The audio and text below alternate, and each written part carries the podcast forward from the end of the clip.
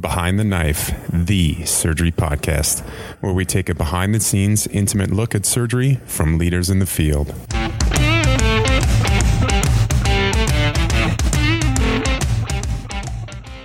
Fellow listeners, welcome back to Behind the Knife. It's been a little bit since we've put out a plastic surgery episode, so if you're looking to learn once more from our better dressed colleagues over in the plastics department, this episode is for you. Returning to the show is our guest, Dr. Shailesh Agrawal. As a reminder, Dr. Agrawal is a plastic surgeon and associate professor of surgery at the Brigham. We last heard from him on our episode on trunk reconstruction, which you should check out if you haven't listened to it already. One of Dr. Agrawal's specialties is the management of lymphedema, so I brought him back today to share his knowledge with us. Welcome back to the show, Dr. Agrawal. It's a pleasure to have you.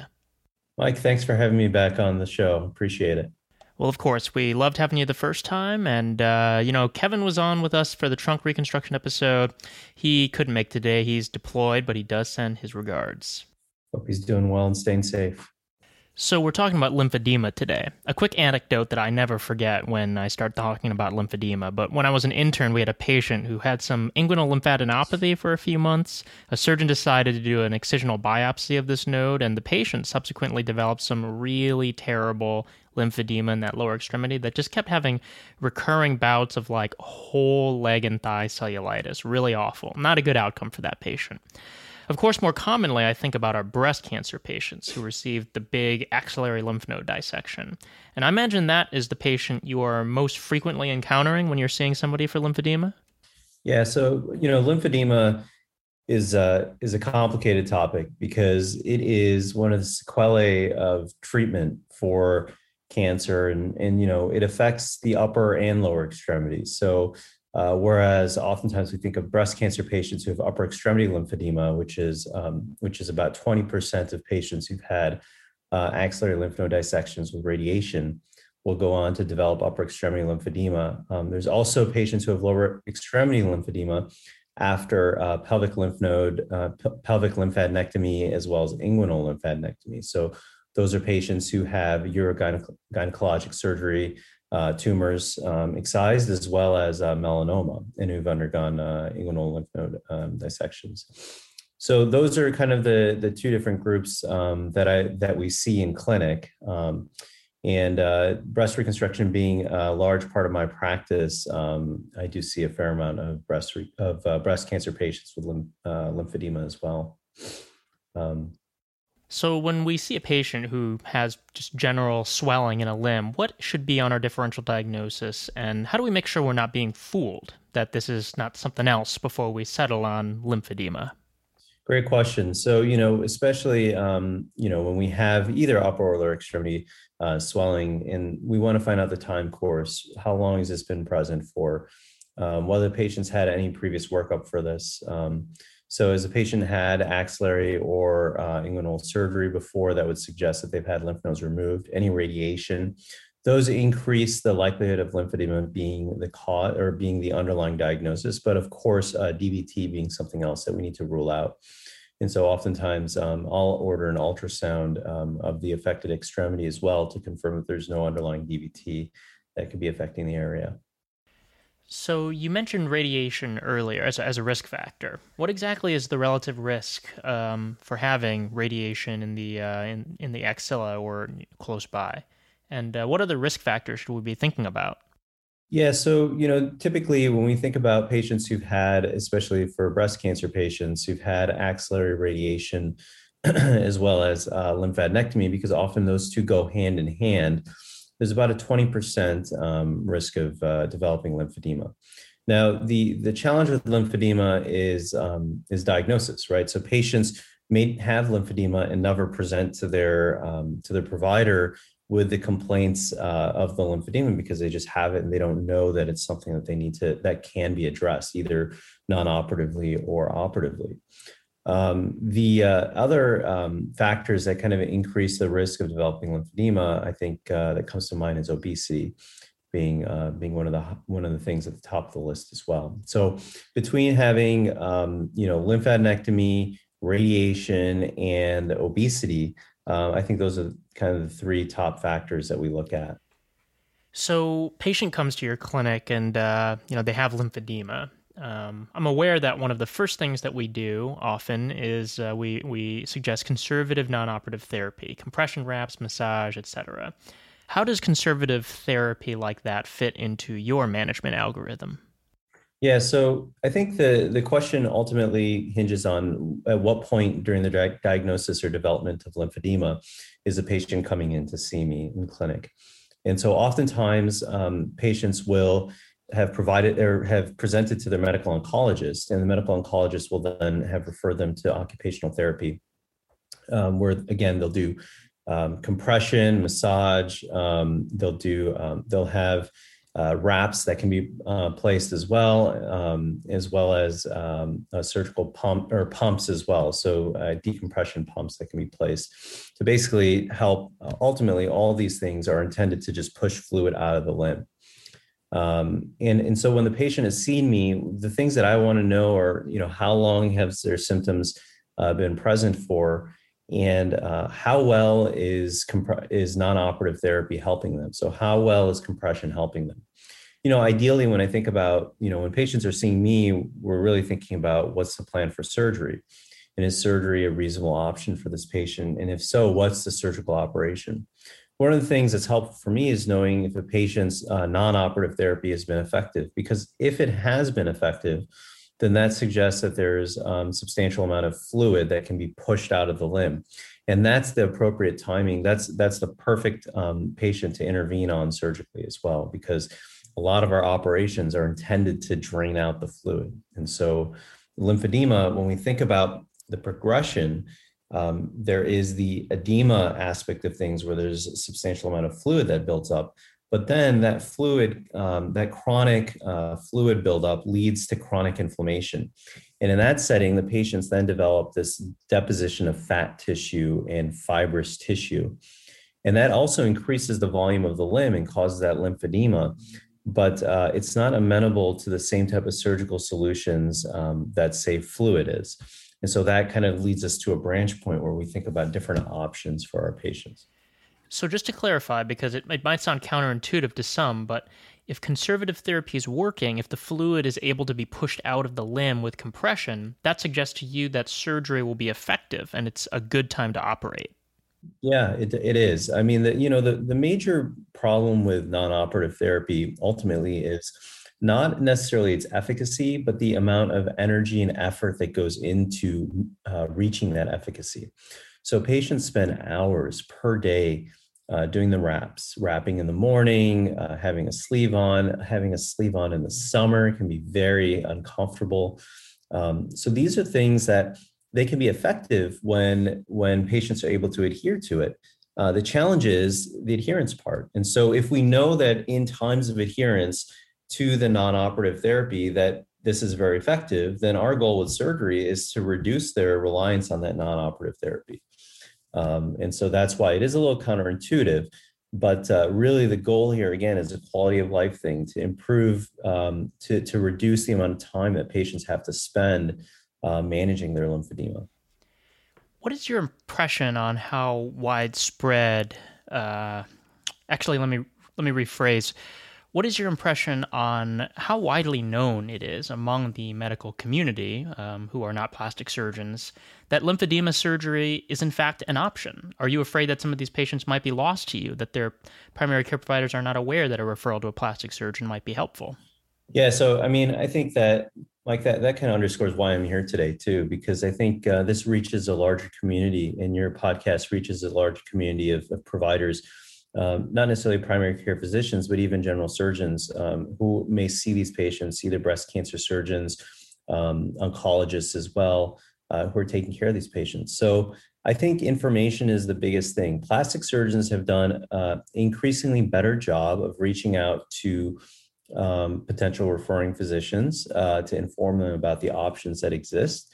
Um, I know that at the Brigham, for example, where I'm at, uh, we've reached out and worked closely with our breast cancer surgeons um, to take care of patients with lymphedema. And since we've made ourselves known to the breast cancer surgeons with respect to our lymphedema therapy, um, we've seen an uptick in the number of patients that we see in clinic. And not all those patients are patients that we're going to operate on.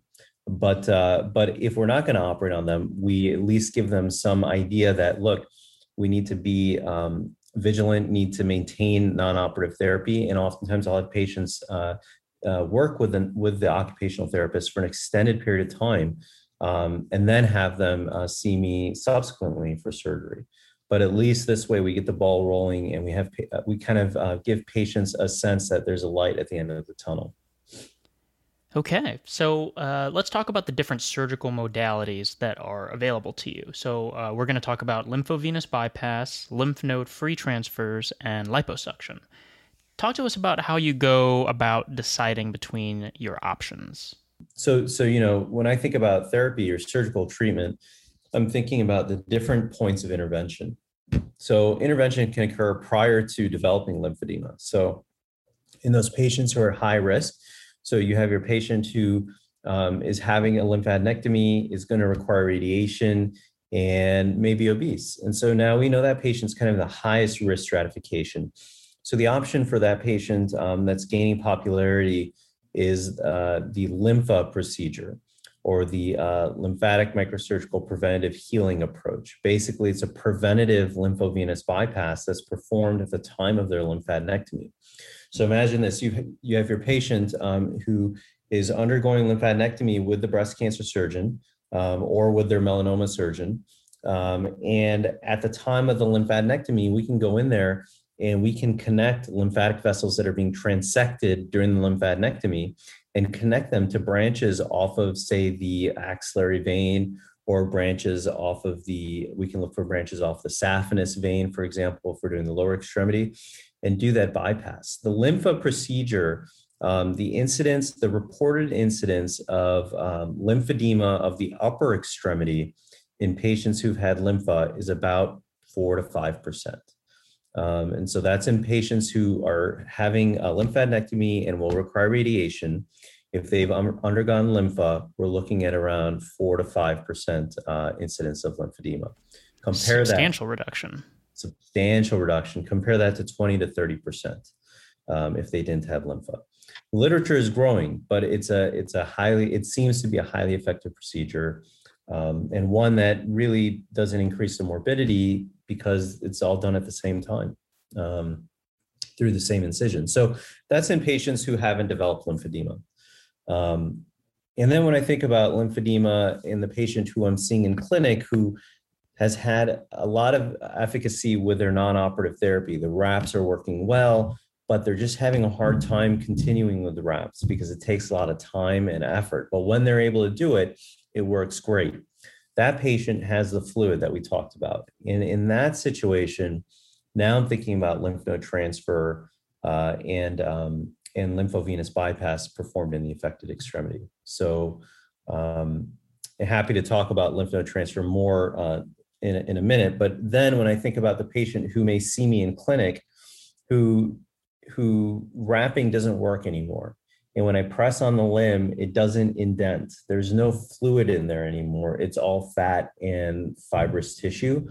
For that patient, then we're thinking about liposuction and then lifetime wrapping of the limb. And those patients have kind of end stage uh, lymphedema. So that's lymphedema that really is not going to be treatable uh, and reversible. And so those patients, we try to just remove as much of the fat and the fibrous tissue, and then they have to have lifelong wraps what does preoperative imaging consist of? Do you, do you do uh, lymphatic mapping? How, how, do you understand the um, the anatomy of the patient? Yeah.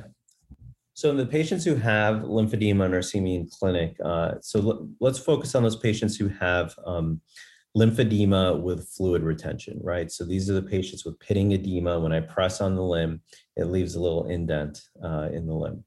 So for those patients, um, the things that we want to get are again uh, an ultrasound to rule out a DVT, uh, and and that's uh, kind of straightforward. But then also I'll get a lymphoscintigraphy, uh, and then I can basically confirm the diagnosis. So lymphoscintigraphy, you know, they they'll inject the technetium um, uh, distally, and then I can kind of see which lymph nodes are taking up the tracer and at during what timing. And all that is is really to confirm the diagnosis. Um, not as much for you know, I don't use it as much for like to identify where the lymph nodes are because I know where the lymph nodes have been removed from already because they have a surgical history that I can rely on. Um, but what I do want to do is be able to have some documented um, confirmation of the diagnosis. So not only ruling out DVT, but also showing delayed transit time, uh, confirming that the the disease process is indeed lymphedema. So we discussed briefly lymphovenous bypass and lympha, which I understand to essentially be prophylactic lymphovenous bypass. So what exactly is the technique bef- behind performing the bypass? Let's pretend we're working with a patient who is undergoing lympha, so lymphovenous bypass at the time of their axillary lymph node dissection.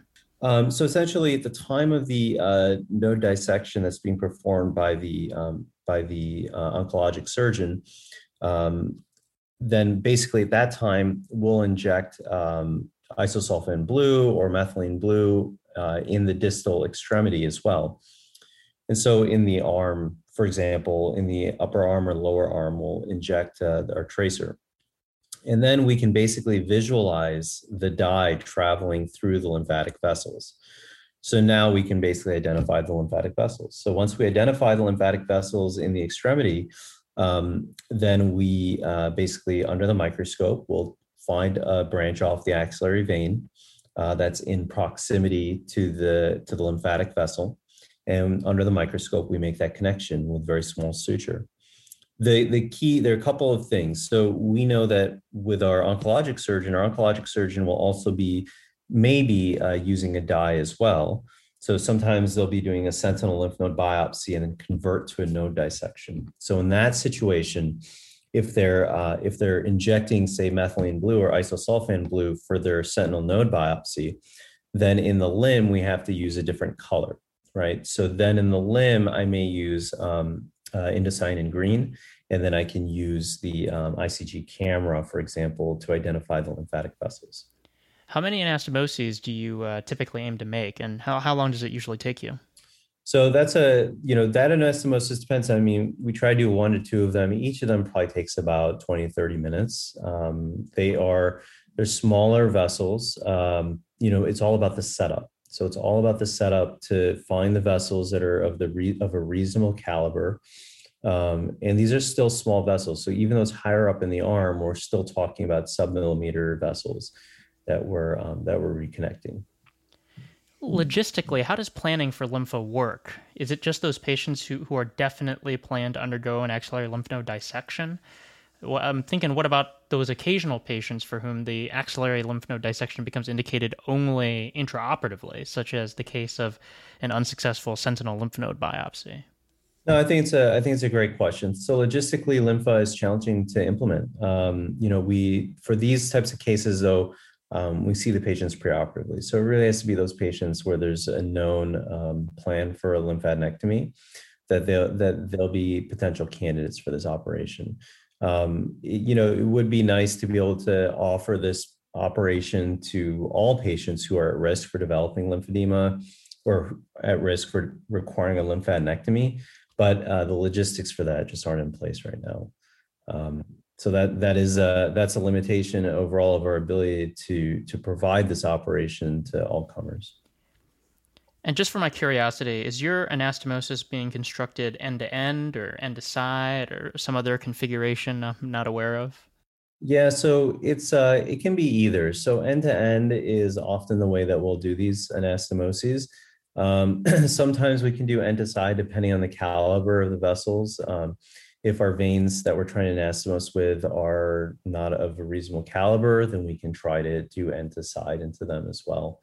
Um, and then, you know, there there is some question of whether um, end to side may be better because you have some negative suction from the venous outflow versus end to end where you can get backflow of the vein into the lower pressure of lymphatics. Um, I think those are areas that require more investigation, and we're really not sure. Um, but we you know the goal is to get a connection uh, or a couple of connections and i think for lympha doing end to end is a reasonable way to do it so we've been talking about lympha prophylactic lymphovenous bypass how do things differ when you're performing bypass for a patient who already has lymphedema i assume the axilla is scarred down and it's not going to be amenable for lymphovenous bypass in that location anymore. Yeah, so it's a little bit different um, in the lymphovenous bypass patients who have uh, who already have lymphedema. So for those patients, what we'll do is um, usually uh, use about three or four different incisions on the forearm. And those incisions aren't that long; they're probably about uh, four to five centimeters in length, um, four centimeters in length, just about.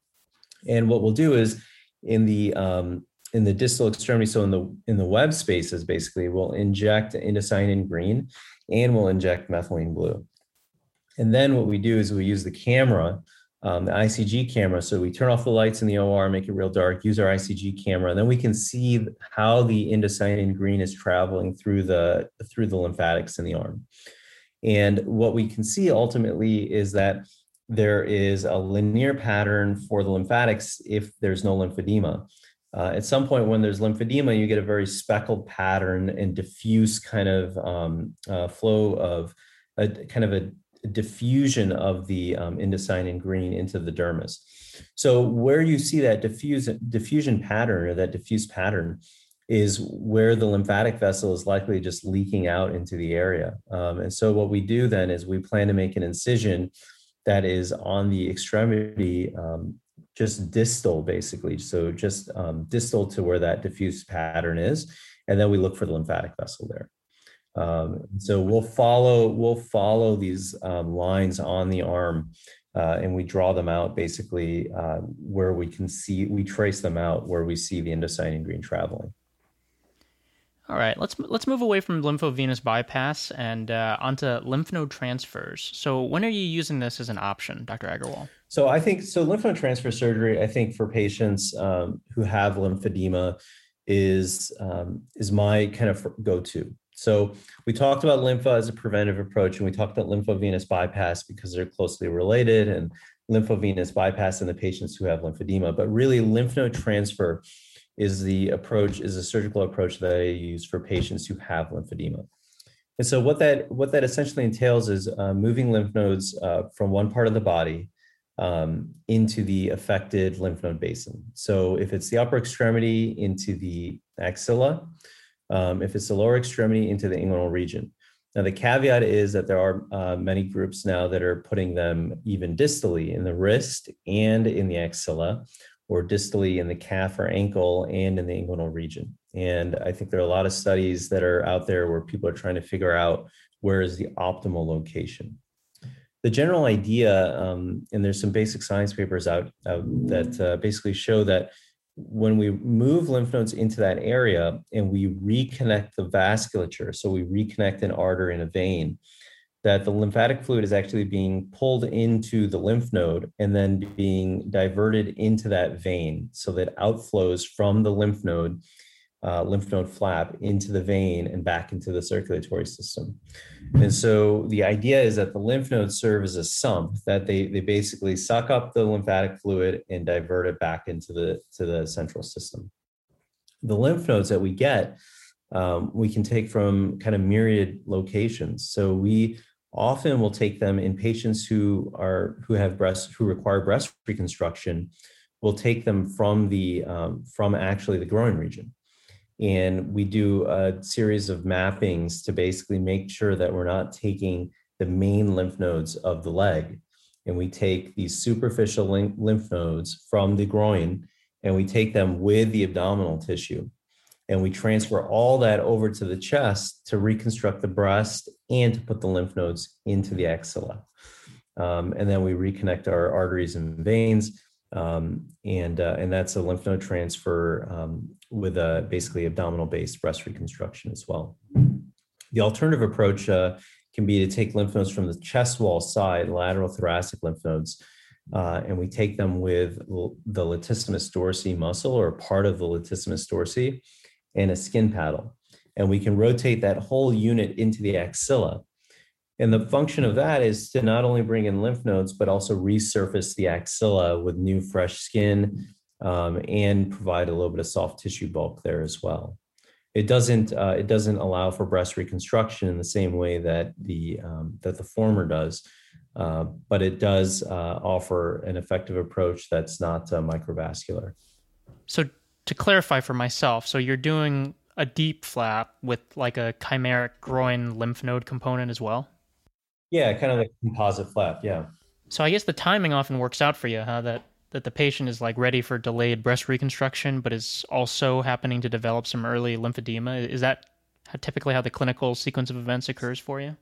Yeah, so that so it works out that way. Sometimes these are patients who just never wanted breast reconstruction in the first place. So, you know, they had radiation and they didn't want breast reconstruction, and now they have lymphedema. It's really bothersome, and so now is the time to offer these different options. And you know, the discussion is is you know what is the priority? Is if the priority is really to address the lymphedema and they don't want to have any type of breast reconstruction, then you know I think using latissimus, uh, a portion of latissimus from the back with a skin paddle and the lymph nodes is a is a nice operation um, that can be done in about you know three or four hours. Um, whereas if someone wants breast reconstruction with it, uh, then it's a longer operation. Um, but you know it's done at one time as well. There are other donor sites that people can use, such as um, lymph nodes from the neck, as well as lymph nodes from the omentum as well. Um, and again, we're talking mostly about breasts, but those options um, would be uh, available for the lower extremity as well. What does the basic science tell us about how exactly these transferred lymph nodes actually serve as a sump? How are they actually yeah. reaching out and forming connections with local lymphatics? Yeah, so so the literature is is growing, but you know there are a couple of uh, randomized trials out there. Um, one of which is studying uh, lymph node transfer with uh, adenovirus for VEGF-C. So VEGF-C or vascular endothelial growth factor C is a, um, a pro-lymphangiogenic uh, growth factor. So you know blood vessels respond to VEGF-A. So when there's a lot of VEGF-A, blood vessels grow um, uh, abundantly. Uh, and that's kind of the underpinning of, say, Avastin as a treatment um, to inhibit uh, VEGF-A. When we look at VEGF-C, VEGF-C is a pro-lymphangiogenic agent. So when there's a lot of VEGF-C, there's a lot of lymphatic vessels that grow. But so the idea has been that if you uh, these lymph nodes, if you deliver them with VEGF-C, um, they'll actually uh, be more robust. The idea being that lymph nodes are able to, with small lymphatic vessels that grow out from them, uh, pull in lymphatic fluid. So there's there's afferent lymphatic vessels and there's efferent lymphatic vessels. And the afferent lymphatic vessels take lymphatic fluid and drain it into the lymph node. The efferent lymphatic vessels take it from that lymph node to the next chain up. Uh, and, and so the idea is that these lymph nodes that we've transferred there have um, afferent lymphatic vessels that grow from them or grow to them and take in the lymphatic fluid. Once they get to that lymph node or to those lymph nodes, how they get out of those lymph nodes is something that uh, kind of I alluded to earlier, which is that you know they may go through efferent lymphatic vessels but ultimately they're likely leaving the whole system by draining into the vein. You said earlier that, that this you know lymph node transfer is really your preferred modality for patients with existing lymphedema compared at least to lymphovenous bypass. Why is this the case? What, what does the evidence tell us about the efficacy of these approaches? Sure. So so one is I, I think that there's stronger, um, kind of more robust literature surrounding lymph node transfers um, and and that's why I kind of um, I think that those are th- that's kind of the approach that is my preferred approach. I think the other aspect of lymph node transfers is that you're providing soft tissue. So these patients have had radiation and surgery, and so they have a lot of scarring. And so we know as plastic surgeons, one of the things about scar and um, radiation um, is to bring in healthy soft tissue it's kind of the underpinning of free flap breast reconstruction in the site of radiation. And so, how we can bring in healthy vascularized soft tissue is with the lymph node transfer as opposed to lymphovenous bypass. So, in addition to bringing in these lymph nodes, which act as a sump, we're bringing in a healthy, non radiated tissue to fill in the defect site that's been scarred down. And so we can really resurface the scarred area, we can provide some volume, and patients have a lot of relief just from the release of the scar um, inside the area. So you know, even immediately after the surgery, when I know that lymphedema will not have been, you know, improved with this operation because it's way too quickly, uh, patients still have uh, a big um, feeling of improvement because it just feels softer in the affected area. With respect to efficacy, um, so there are a couple things. So we basically counsel our patients that um, that this is not a cure, right? So patients who have lymphedema are going to have lifelong lymphedema. And if we do a lymph node transfer or a lymphovenous bypass, we know that we'll never reverse their lymphedema to the other limb. They'll always, you know, they'll always have their unaffected limb and their lymphedema limb. Um, but we let them know that we expect them to have a reduction in the amount of wrapping that'll be required, the extent or the um, the frequency of wrapping um, that may be required, or the amount, the duration during a day. The literature is um, a lot of single uh, single institution reviews, and now uh, increasingly some systematic reviews, which are trying to compile the data showing that it's efficacious, but there's still a, a fairly large standard deviation amongst studies. So, long story short, Michael, I think that we need to do more to understand um, how well this works, and I think we need RCTs. Um, but uh, but you can imagine an RCT for a very invasive operation is pretty challenging. Can you tell us more about kind of what what the history of lymphedema surgery has been. Like, where are we in the time course of the um, of the evolution of this kind of surgery? I get the sense the answer is early, but I want to get a flavor of exactly where we are at now in our mastery of these techniques. So there are a couple. Uh, you know, I love this uh, this question when we think about where we are in time course because. So lymphedema surgery is not actually as new as you may think. So it has been around since probably I think like the 60s is when it was first described, maybe the 70s. The what has changed over time are the instrumentation that we have and the technology that we have, right? So when I think about evolution of operations, anything that we do, um, really the same operations that we do now may be more efficacious than, than they were 20 or 30 years ago because our suture material is better. Our microscopes are much better. Now we have indocyanine green cameras that allow us to visualize things in real time better. And so all those things are impacting the efficacy of the operation um, and the adoption of this operation by multiple different surgeons across the world. So whereas I can tell you that this operation has been around for probably over 40 years, um, not to the same extent with the same number of people practicing it and perfecting it and sharing their outcomes as we have now. So there's one last surgical option we need to discuss, and, and that's for patients who have end stage or late stage lymphedema, whose limbs are just, you know, totally fibrotic uh, and super microsurgery with lymph node transfers or lymphovenous bypass is no longer really an option. So is this where liposuction comes into play? Yeah, so you know, I think um, so. Lymphedema for patients who um, are at that kind of chronic long-term lymphedema that that hasn't been um, as well kind of managed. Um, those patients will be amenable to liposuction, and, and so you know, in that situation, what we do is we use a cannula, and we uh, use that to suck out fat, fluid that may be in between the fat, as well as um, fibrous tissue, and um, and then you know after that we can get pretty good reduction in the volume a fairly significant reduction in volume.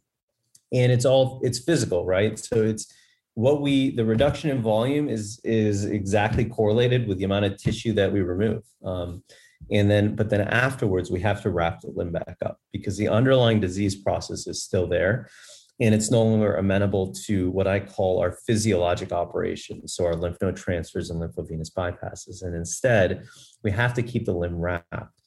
And the goal here in that situation is let's just reduce the circumference of the limb because that limb is is large and it is um, impacting patients' quality of life, their ability to function.